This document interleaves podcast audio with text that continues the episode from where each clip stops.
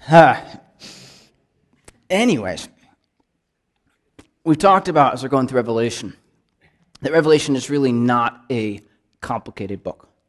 And, it, and it's not if you understand one thing primarily, and that is that this book is the book of Revelation singular. And in chapter 1, verse 1, it introduces the book as the revelation of Jesus Christ.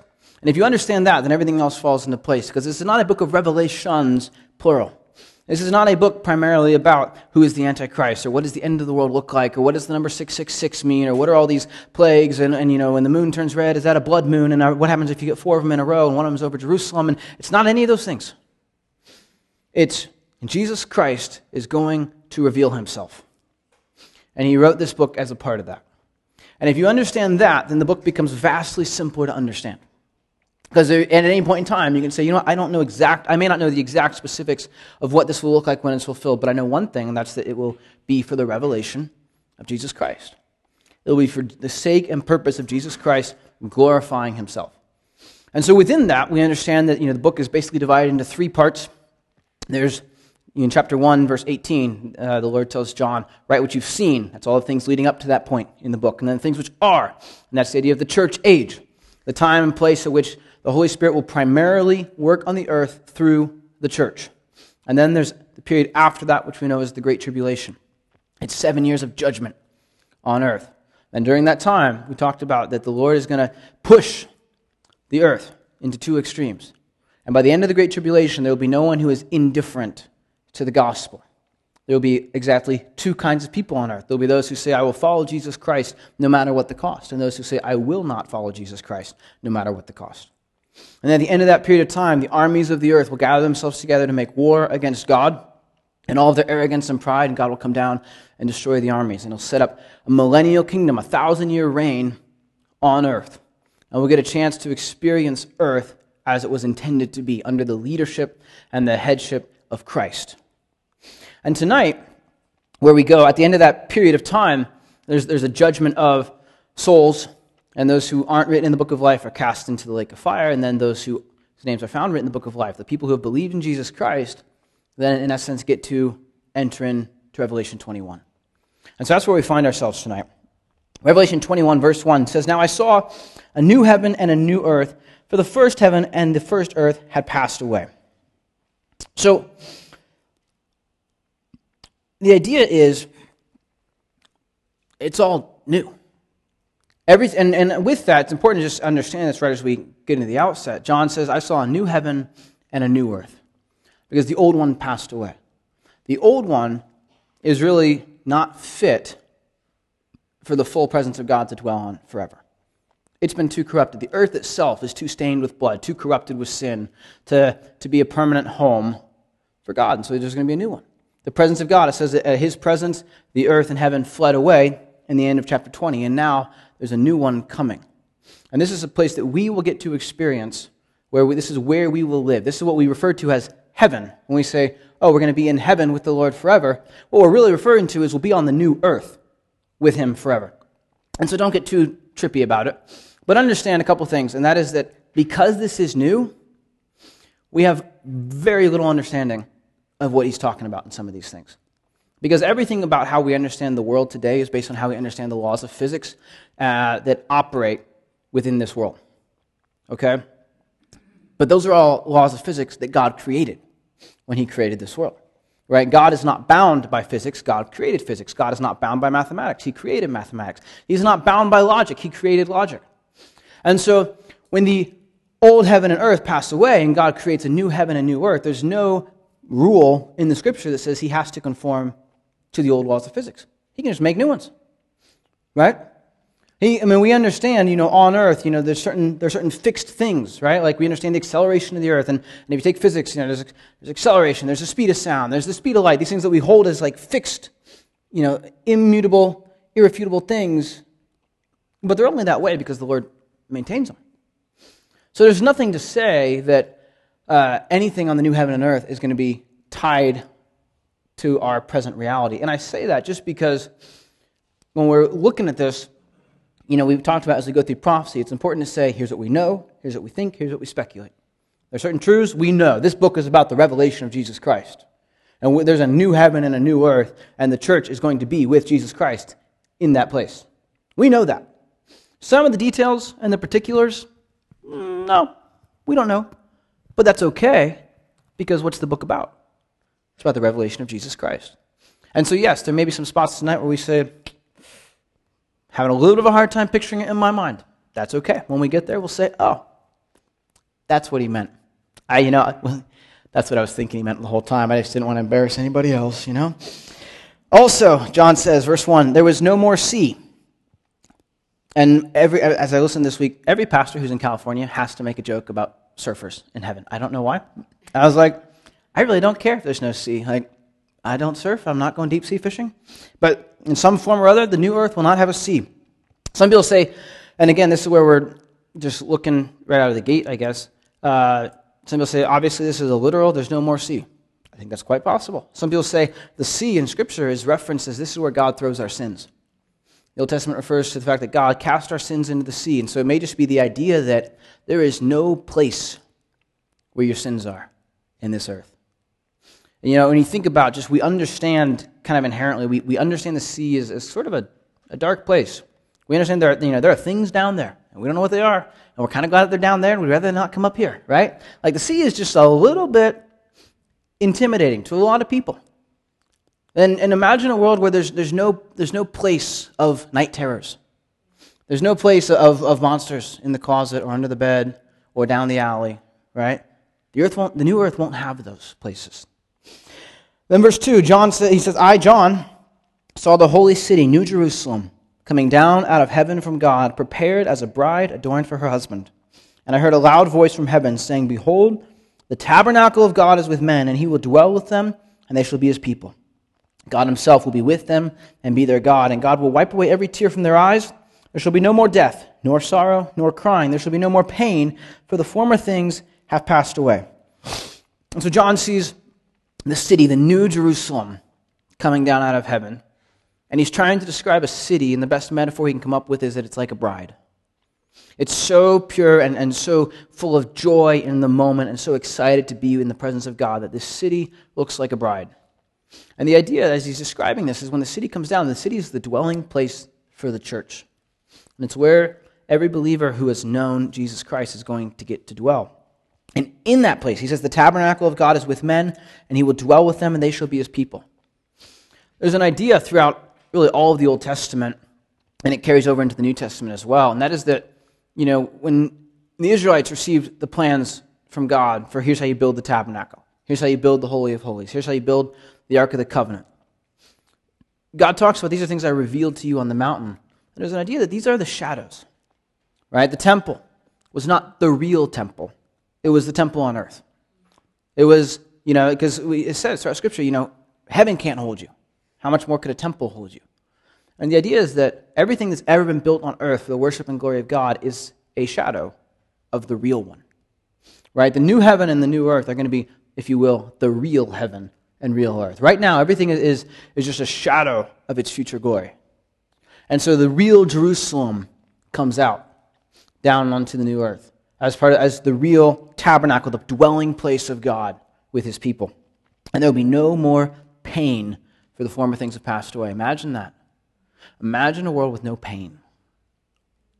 Uh, you don't even have the mental faculty really to comprehend it. I don't. It defines so much of our world. But God says it's not, it's, you won't know what it is in the, in the new heaven and the new earth. Verse 5 Then he who sat on the throne said, Behold, I make all things new. And he said to me, Write, for these words are true and faithful. God says, I am making everything new. And then he says, Write it down. So, presumably, John is so in awe that he forgets to write it down. And the Lord's like, Hey, John, psst, yeah, keep writing. Right, yep, yep, yep. And he said to me, verse 6, It is done. I am the Alpha and the Omega, the beginning and the end. I will give of the fountain of the water of life freely to him who thirsts. He who overcomes shall inherit all things, and I will be his God, and he shall be my son. But the cowardly, unbelieving, abominable, murderers, sexually immoral, sorcerers, idolaters, and all liars shall have their part in the lake which burns with fire and brimstone, which is the second death. he says, It is done. And it's interesting because, you know, in essence, this is, in some ways, this is Genesis 1 revisited. Because in Genesis chapter 1, verse 1, it says, In the beginning, God created the heavens and the earth. And here we're told that God's making a new heaven and a new earth. But this time he says it's done. This time there's not going to be a fall. You know, we have Genesis 1, and it's wonderful, but then we have Genesis 3. And from there on out, it's, it's, it's the plan of God getting it back to a point of Genesis 1, but actually with more depth because it's a richer experience that we're going to get to have because we understand now the sacrifice that it took to bring us there.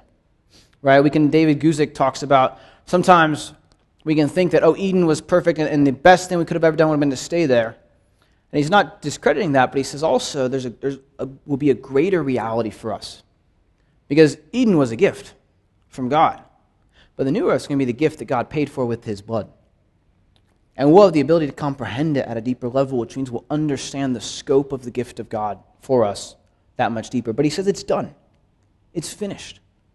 And he says, It's finished, and if and I will give the fountain of the water of life freely to him who thirsts.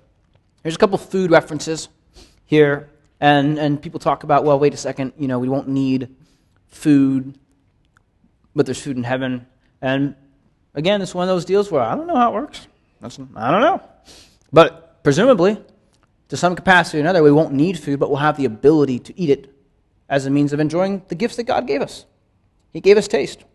And presumably, there will be an opportunity to enjoy taste in heaven. But he says, I'll give the water of life freely to him who thirsts. There's water that's so holy, it gives life. And he says it's a free gift.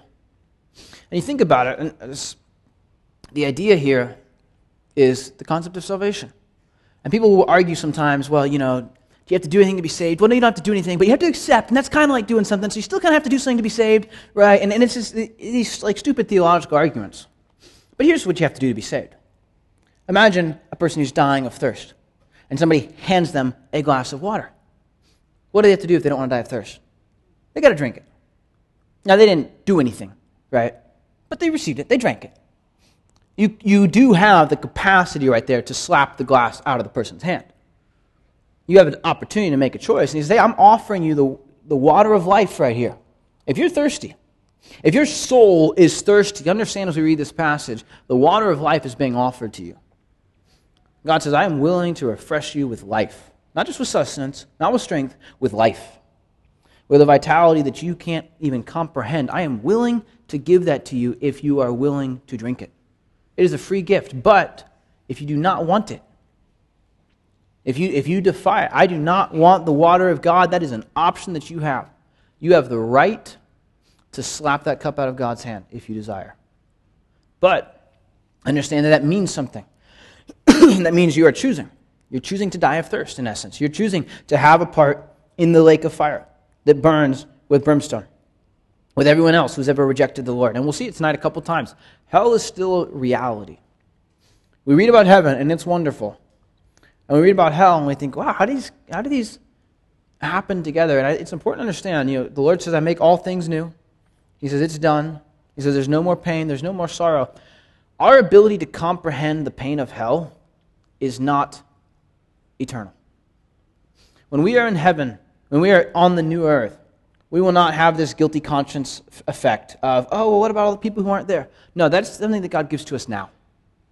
That's something we have the ability to understand and hurt for now. We will not always have the ability to weep for those who choose to be lost.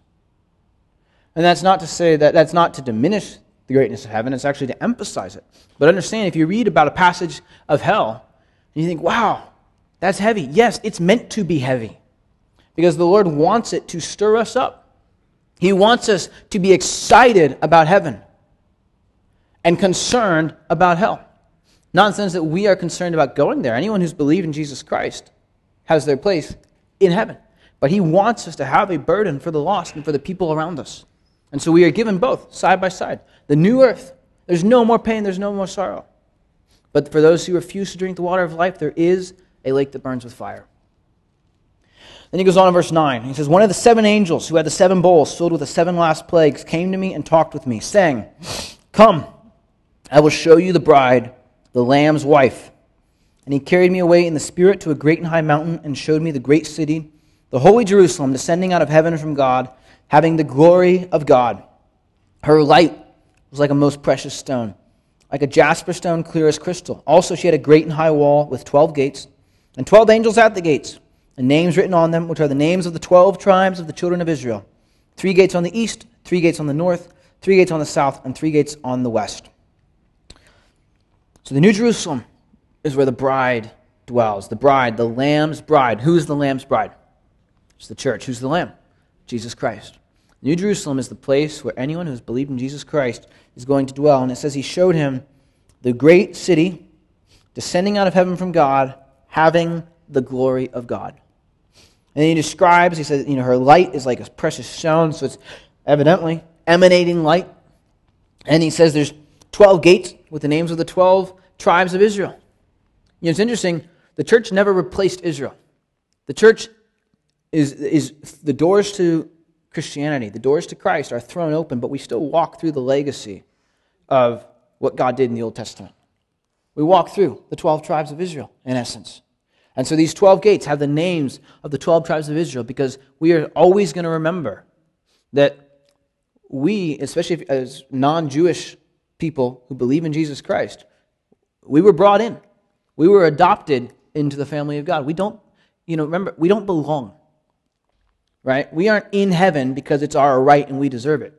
We are actually outsiders who God loved and brought in. And so we'll, we'll, we'll live with that reality and just be amazed constantly at the goodness and the gift of God. Verse 15 And he who talked with me, that's the angel, had a gold reed to measure the city, its gates, and its wall. The city is laid out as a square, its length is as great as its breadth. And he measured the city with the reed 12,000 furlongs, its length breadth, and height are equal. So he measures it. He's got a golden measuring stick. He says, All right, let's just, you know, hey, while I'm showing you, let's do a quick little survey here. How big is it? Well, it's 12,000 furlongs. That's 1,500 miles, roughly. So this city, we're told it's 1,500 miles long, wide, and tall. And people argue, well, is it a cube or is it a pyramid? I really don't care. By the time you're 1,500 miles up in the air, you're pretty high up. But understand what that is. That's basically Madison, Indiana to Salt Lake City, Utah. I've never driven that far in one stretch. I really don't want to. That's a long ways. You can drive all the way to Salt Lake City, and that's the edge. And then you drive the same distance all the way down, and you're halfway around the border right? This is a big city. This is built to hold all the saints. And incidentally, and this is where you know we talk about what we know, what we speculate. This is unashamed speculation here. Okay, and I'm just going to level, level with you. But if the Lord builds a city that's 1,500 miles high, I don't really think it's just so we can walk around on the ground and say, "Yep, it's up there, all right." I, I seriously speculate, and it's, it's just speculation. And if you disagree, you're probably right. I, just, I don't care. But I do think it's interesting that like every human being has always wanted to fly. You know, it's, it's, I was listening to a thing this week that's like one of the universal dreams across cultures and languages and religions is people have dreams about flying. And I just kind of wonder, huh, maybe, just maybe, we were made for an earth where we can fly and you know, multi-layered dwellings, 1,500 miles up. And you just keep going, and then go back down, and you just you know, do your thing. I don't know. It's, it's strictly speculation, but I just enjoy the heck out of the thought that I might be able to fly someday. Verse 17. Then he measured its wall, 144 cubits, according to the measure of a man, that is, of an angel. So angels and men use the same tape measures. The construction of its wall was of jasper, and the city was pure gold like clear glass. And the foundation of the walls of the city were adorned with all kinds of precious stones. The first foundation was jasper, the second sapphire, the third chalcedony, the fourth emerald, the fifth sardonyx, the sixth sardius, the seventh chrysolite, the eighth beryl, the ninth topaz, the tenth chrysoprase, the eleventh jacinth, and the twelfth amethyst. I have no idea if I pronounced those right or not. The twelve gates were twelve pearls. Each individual gate was of one pearl. And the street of the city was pure gold like transparent glass.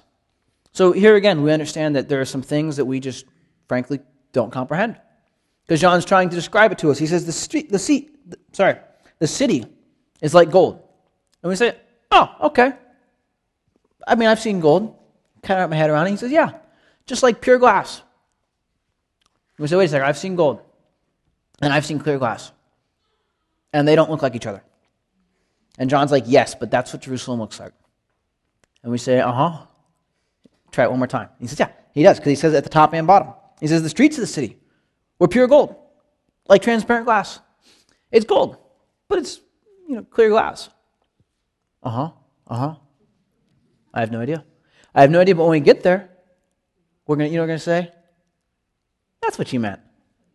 Yeah, it's like golden glass, totally. Why didn't you say so? Verse twenty-two.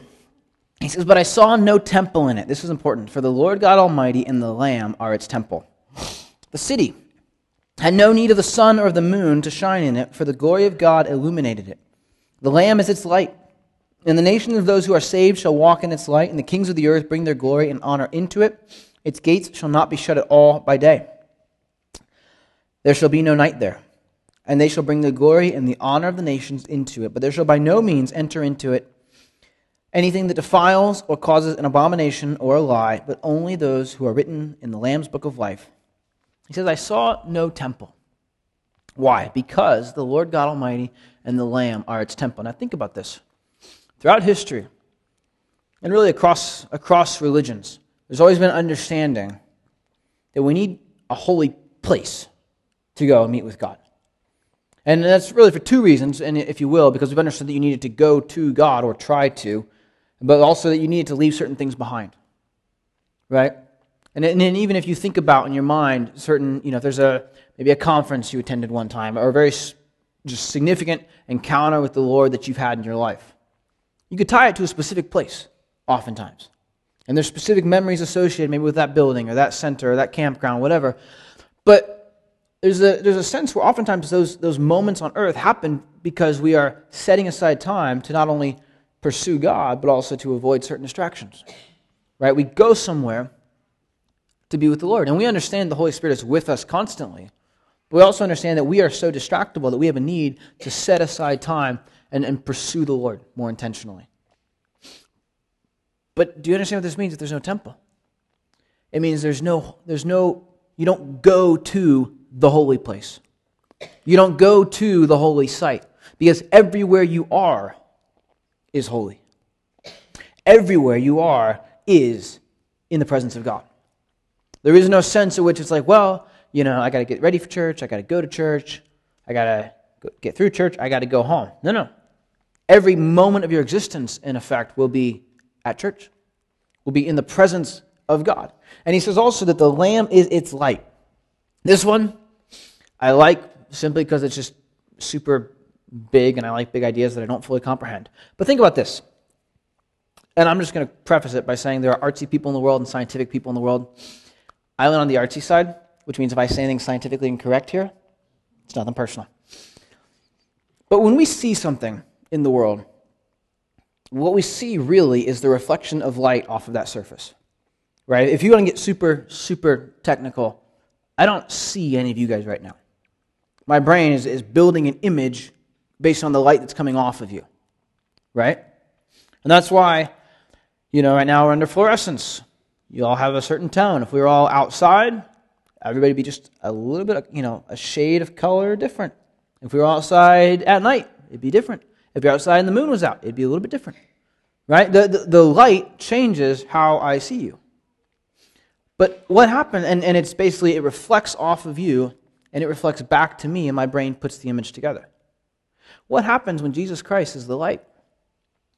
All of a sudden, all I can see of you is what reflects back through Jesus Christ.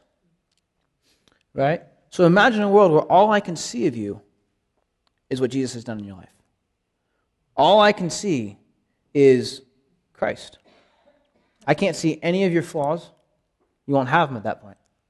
I can't see any of your imperfections. You won't have them at that point. But all I'm capable of comprehending is through Jesus Christ. What reflects off of you and the image that then he then forms in my mind is going to be all through Christ. What would that be like? I have no clue. Right? I have no clue on earth what that would be like.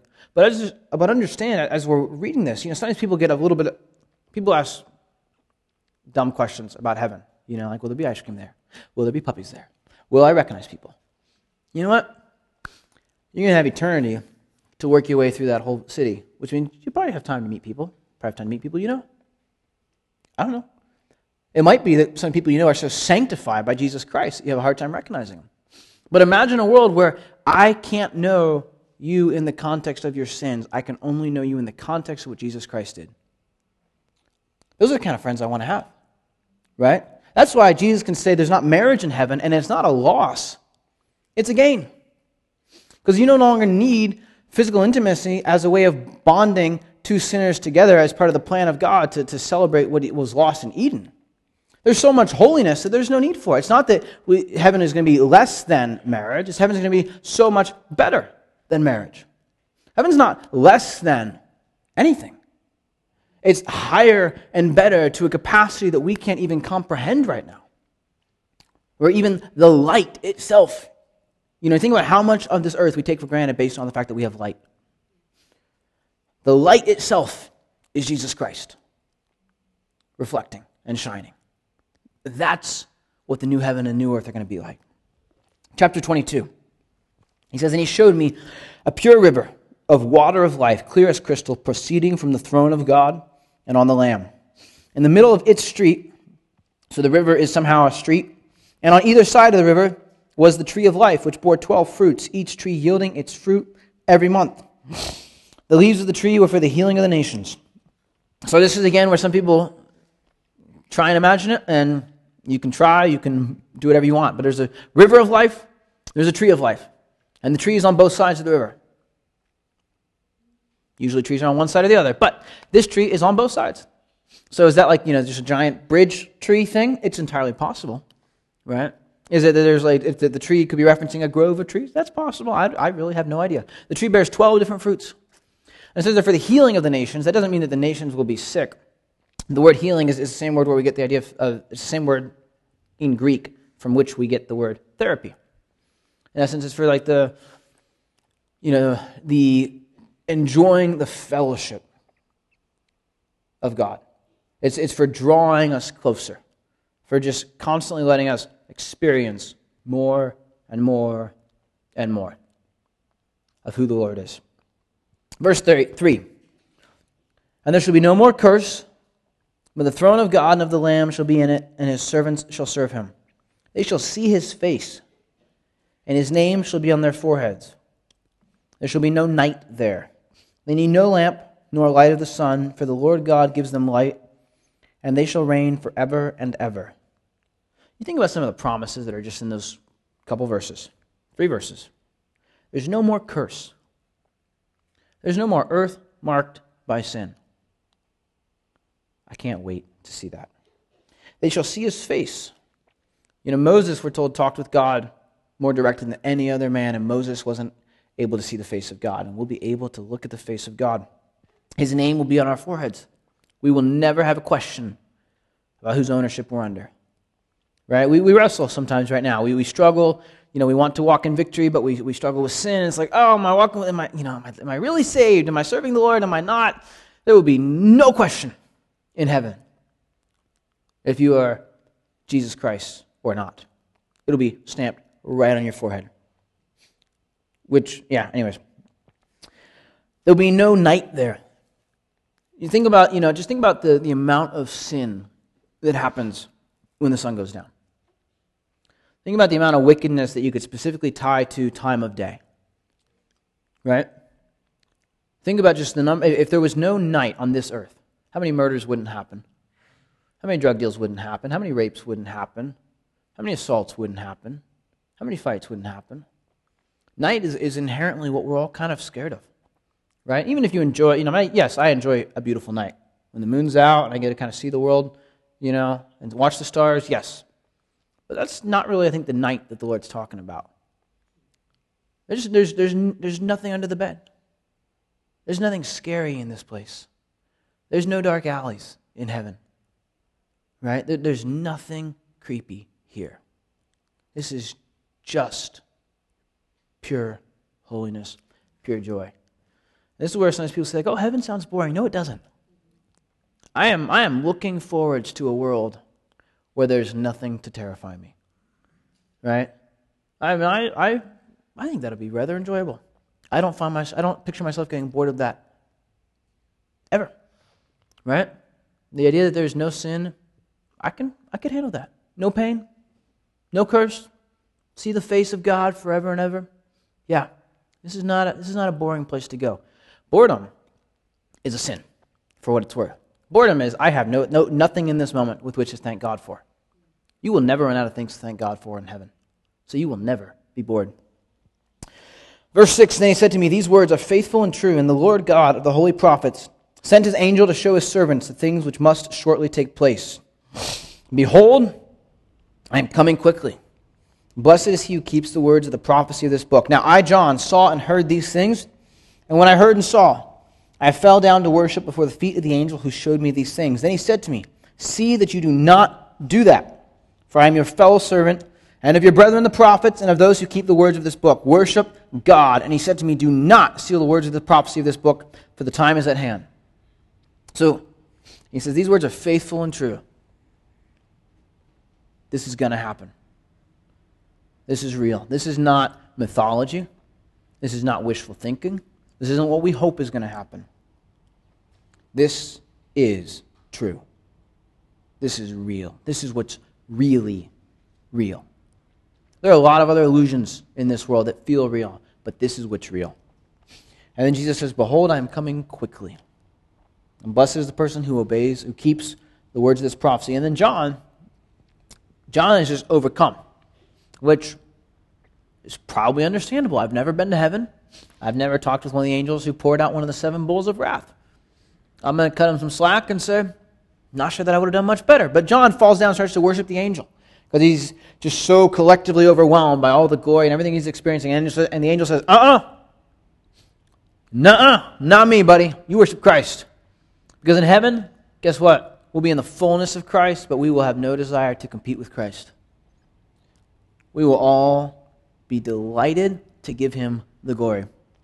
And then the angel says, Do not seal the words of the prophecy of this book, for the time is at hand. That's really interesting. In Daniel, Daniel receives a prophecy, uh, and the angel tells him, Seal up the words of this prophecy until the end. Like, this prophecy is not going to make much sense until you get close to the end.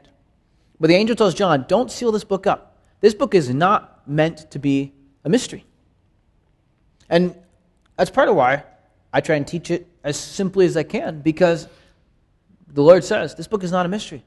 The book is actually pretty simple. It's about one thing, right? It's about the what? The revelation of Jesus Christ.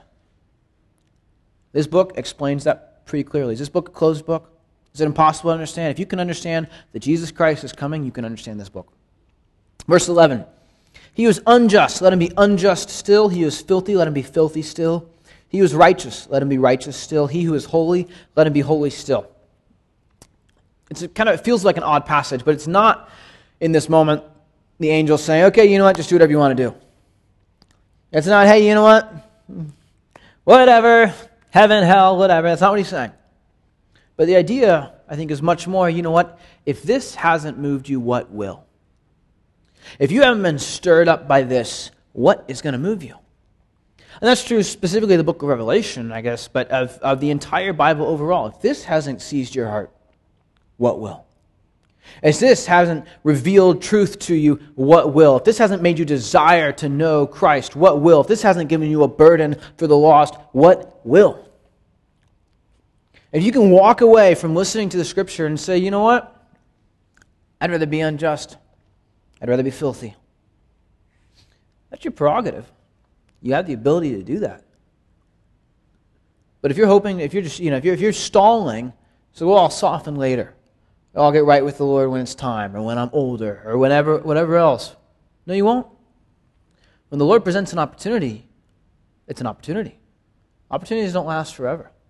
And if you listen to the Word of God and just harden your heart, it gets a little harder the next time. Gets a little harder the next time. The Word of God is not ignored without consequence. So he says, If this hasn't moved you, what will? Verse 12, and behold, I am coming quickly. He's reminding us again. And my reward is with me to give everyone according to his work. I am the Alpha and the Omega, the beginning and the end, the first and the last.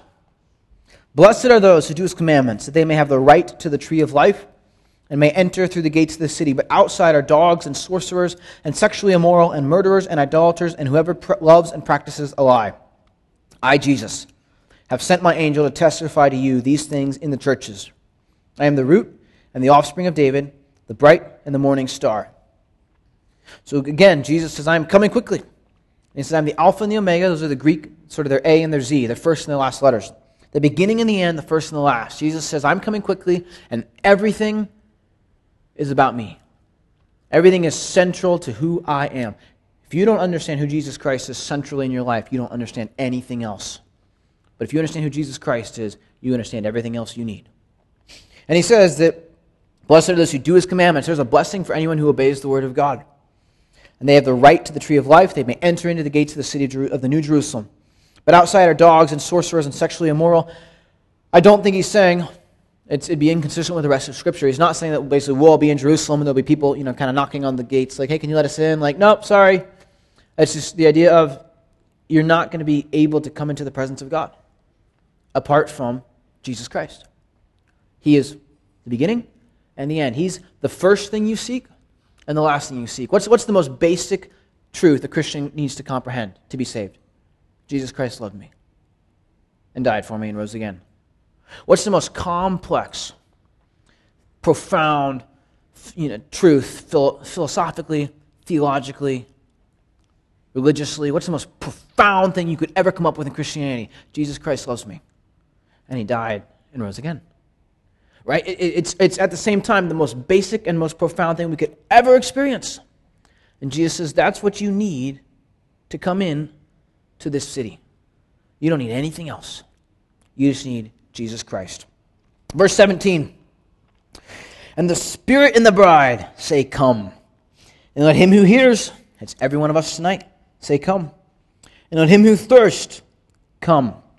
Whoever desires, let him take the water of life freely. The Holy Spirit and the church are both excited for Jesus to come back. Anybody who hears this ought to be excited for Jesus Christ to come back. And anybody who's thirsty, he says, come and take the water of life freely. There is no charge to this. This is not a game where we get you in the door and then get your money. This is, you know what? You can have the water of life freely. Why? Because Jesus Christ is the beginning and the end. He's the first and the last. Everything else centers around that. I am not interested in your money. I'm interested in your soul. Because I want you to know Jesus Christ personally. And that's what this is all about. So, verse 18, he says, For I testify to everyone who hears the words of the prophecy of this book. If anyone adds to these things, God will add to him the plagues that are written in this book. And if anyone takes away from the words of the book of this prophecy, God shall take away his part from the book of life, from the holy city, and from the things which are written in this book. No pressure to anybody who teaches the book of Revelation, right? ah! um, but I understand the idea here. God expects his people to read, to understand, and to obey this book. So, shame on any church or pastor or Christian who says, you know what? It's just a little too complicated. I'm just not going to do it. Uh, who can, it's a closed book. Who could understand it, anyways? The Lord says, you know what? The Lord writes this book with an expectation that you are going to read it and understand it and obey it. He takes his word pretty seriously. The Lord did not write his word down so we could walk around and say, Wow, I wish God would just speak to me. He wrote his word down so we could hear his voice because he wants to have a relationship with us. In verse 20, he who testifies to these things says, Surely I am coming quickly. In essence, you know, Revelation 22 is really a three point sermon from Jesus. I am coming quickly. I am coming quickly. I am coming quickly. That's how he sums up the book. I'm coming.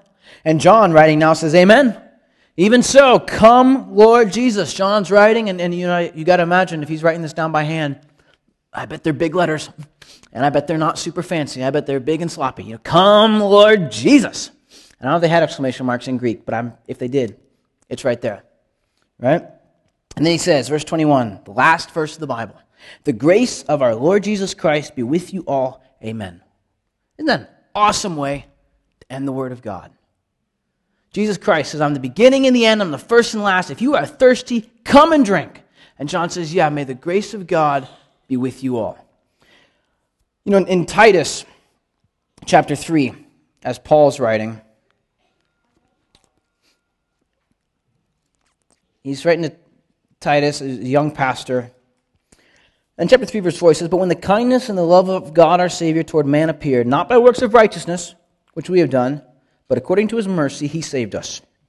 Through the washing of regeneration and renewing of the Holy Spirit, whom he poured out on us abundantly through Jesus Christ our Savior, that having been justified by his grace, we should become heirs according to the hope of eternal life. Paul says, When Jesus came, he washed us. And the, according through the Holy Spirit, abundantly through Jesus Christ. That having been justified by his grace, that through that grace, that gift, grace, grace is a gift that you did not deserve. Through that gift, you may be heirs according to the hope of eternal life. He says, He washed us by the Holy Spirit. We didn't get a cup of the water of life, we got dunked in it. Right? The Lord is offering to just pick you up and just throw you in the river of life.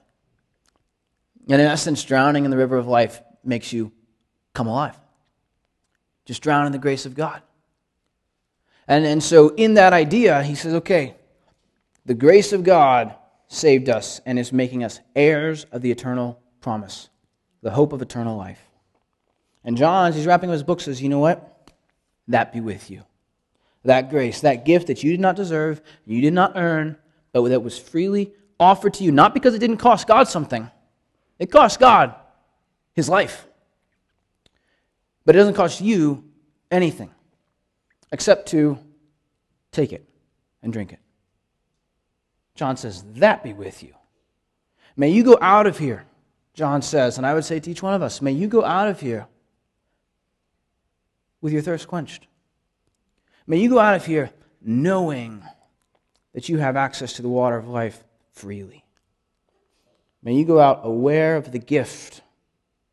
Taking it seriously, it is a gift, and there's a responsibility with every gift. You've got to take it and open it, or else it's a wasted gift. But may each one of us take the gift, open it, drink of it freely, and then live and obey the words that are in it. And while we wait, the Spirit and the bride, you know what we say? Come. So, Lord, come quickly. We cannot wait. We cannot wait to see you. We cannot wait to experience a world like what you've told us about. We don't have the, the capacity to even imagine it, but we still cannot wait. It's the home we were made for. And so we do pray that you would come quickly. But as we do, pray that, Lord, we remember that Peter told us that the patience of God is salvation. And that as you wait, there are people who need to be saved who you are reaching out to. And so we pray that you would come quickly, but while we wait, we pray that you would send us out.